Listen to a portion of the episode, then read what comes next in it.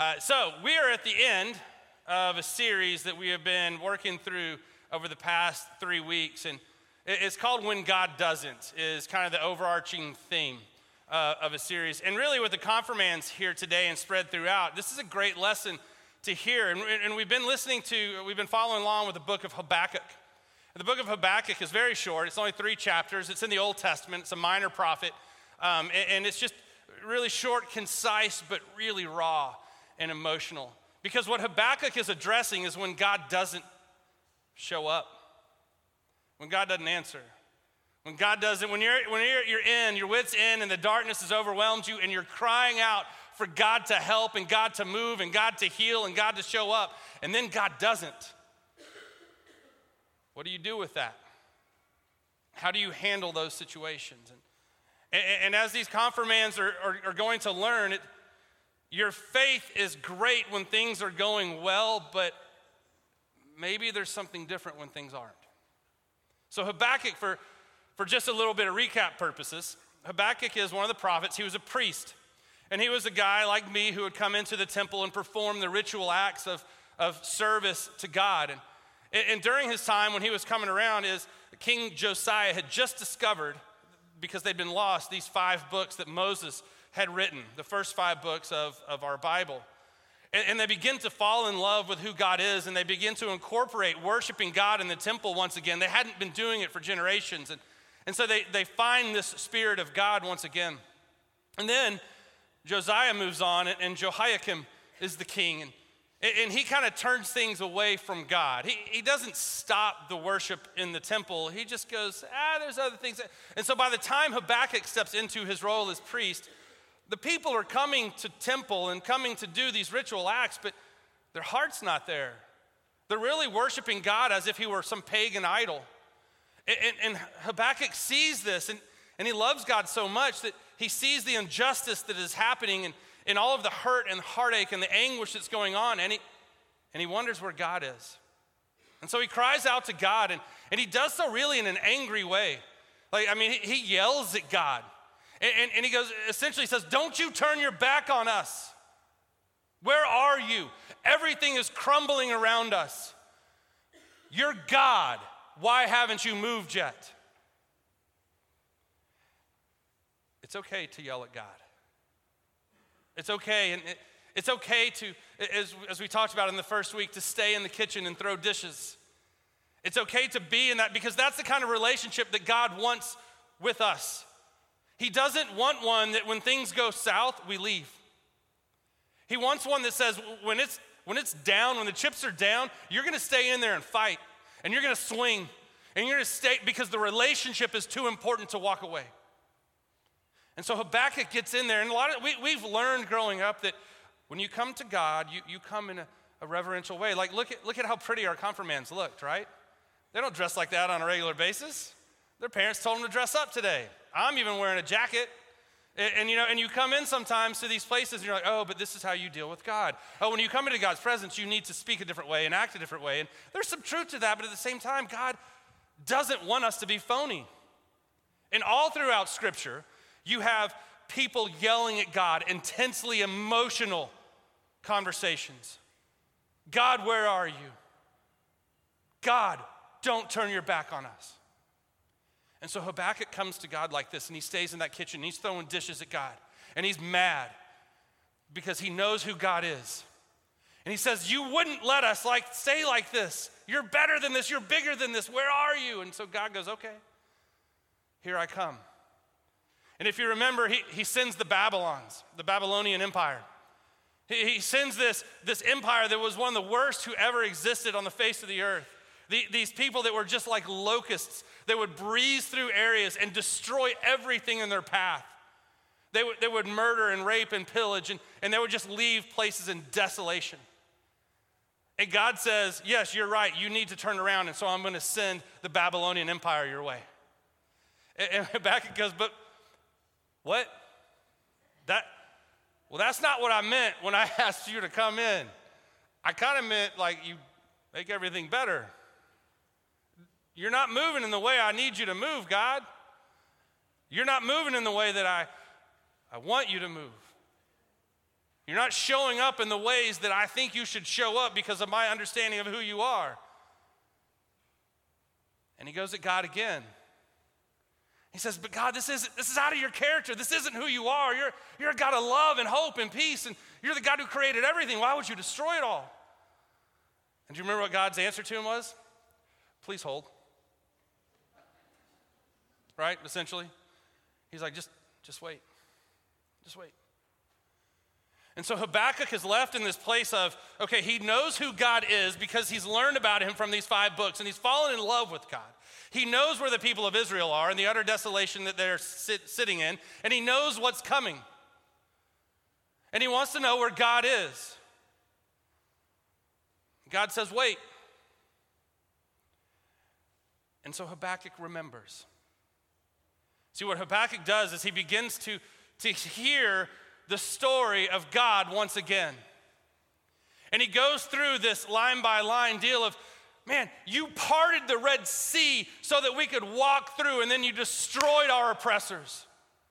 We were slaves for 400 years, and you reached into the most powerful army of the day and you yanked us free. You are a God who moves when you can. You are a God who did all of these great, amazing things.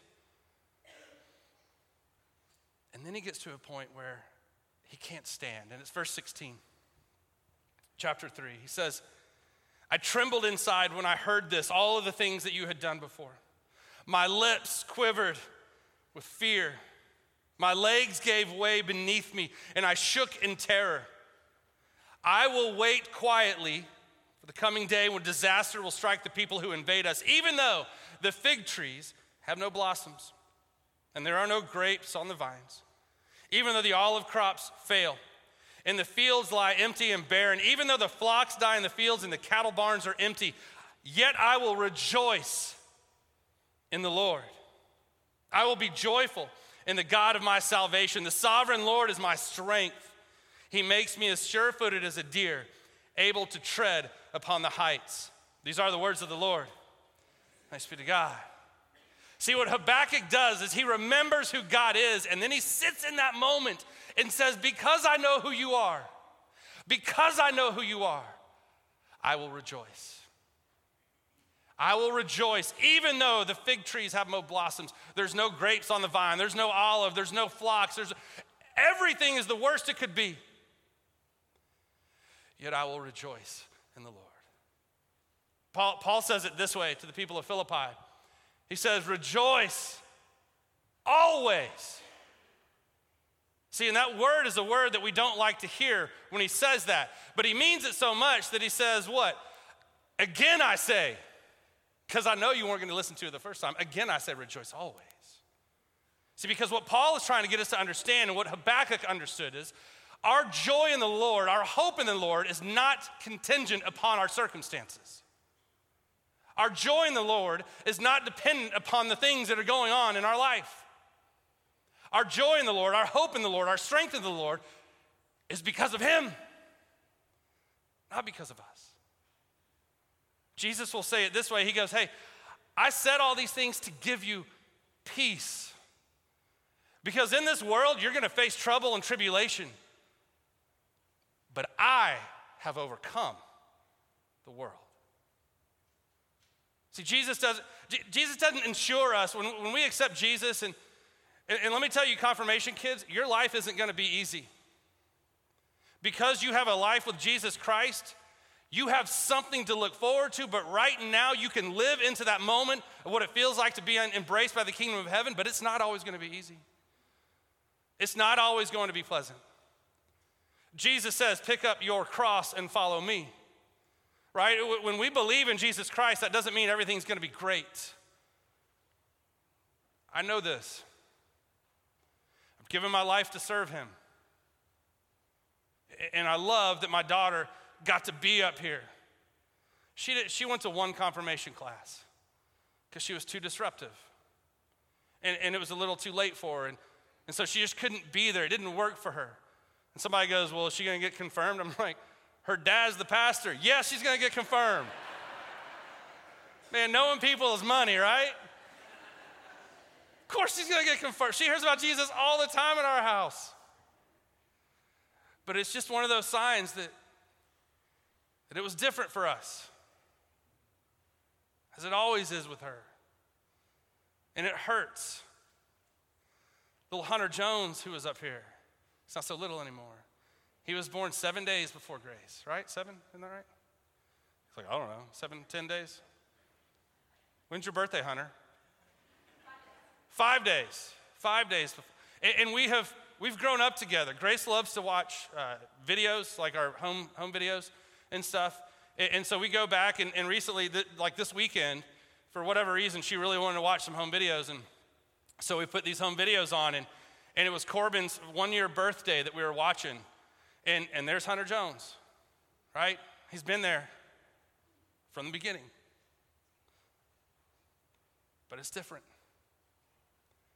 We see all those milestones that all of our friends' kids who are at this age, this eighth grade year, are making. We see all the opportunities that lay before them and all those different things. And it's just not so with her. She doesn't have that. And we don't have that for her. You know, just because you believe in Jesus Christ doesn't mean that your life is going to be perfect and this beautiful thing. What it says is, I'm with you. God says, like, I hurt more than you hurt for her. We said, God, don't turn your back on me. I didn't. I'm right here with you. And so, in those moments, I think where you take your faith is if everything were great with her, it would be easy to believe in God. Where, where the rubber hit meets the road, man, is when things are going poorly and you still, like Habakkuk, say, I will rejoice in the Lord because he is my salvation. I know that things look really bad right now. There's no blossoms on the fig trees, there's no grapes on the vine, there's no cows, there's no sheep. Like, really, this is the worst possible scenario we could be in as a, as a whole nation. But we will rejoice. We will rejoice because we know who God is. See, that's, that's faith. That is a deepness and a maturity of faith that we all need to grasp. It is something that says, no, no, I don't just believe in Jesus Christ, I live with him. Habakkuk is this amazing story of, of a relationship that says, I am with you in the darkest of times and in the brightest. Even when everything is going against me, I will rejoice. A, a dear friend of ours, who many of you know, um, who was our communion person for years and years and years, my communion person at, at a, the last church in here, and, and she was with me, and, and I just love her dearly. And she was a, an adopted grandparent to my children. She got sick last year, and I've, I've talked about this before, and we, we had her funeral, and in here, and it was a praise service, and it was just amazing. It was a different type of funeral than I've ever done before because that's who she was. And, and I remember that right before she died, and, and her body was just totally shutting down, and, and everything, every, you walk into the room and you just sense that the end, like Jesus is about to bring her home, right? But we weren't ready for her to go. I wanted her to live. I wanted God to reach in and to remove that sickness from her. And I know that God can. I know that God has the ability to heal her. And she knew that. And she wanted to be healed. And at the last moment, a friend of Debbie and Ronnie's came in with a guitar. And it was right before Christmas and, and saying, Mary, did you know? And at the very end, she's raising her hands, praising God in the darkest moments of her life, she raises her hand to praise God. That's faith. That is an understanding of who you are in God's eyes. And see, that is, that is the life that we are all called to lead. A, a, life where we, we set aside the circumstances of this world and hold firm to the truth of the cross. Because, see, what Habakkuk didn't know, we know. Habakkuk only had this much of the story. He missed all this. And I know what you're thinking. That's not as much right there, but it's a whole lot more powerful. Because what he missed was the moment when God entered time. And God said, I've seen enough. I've seen enough of my suffering, of my children's suffering.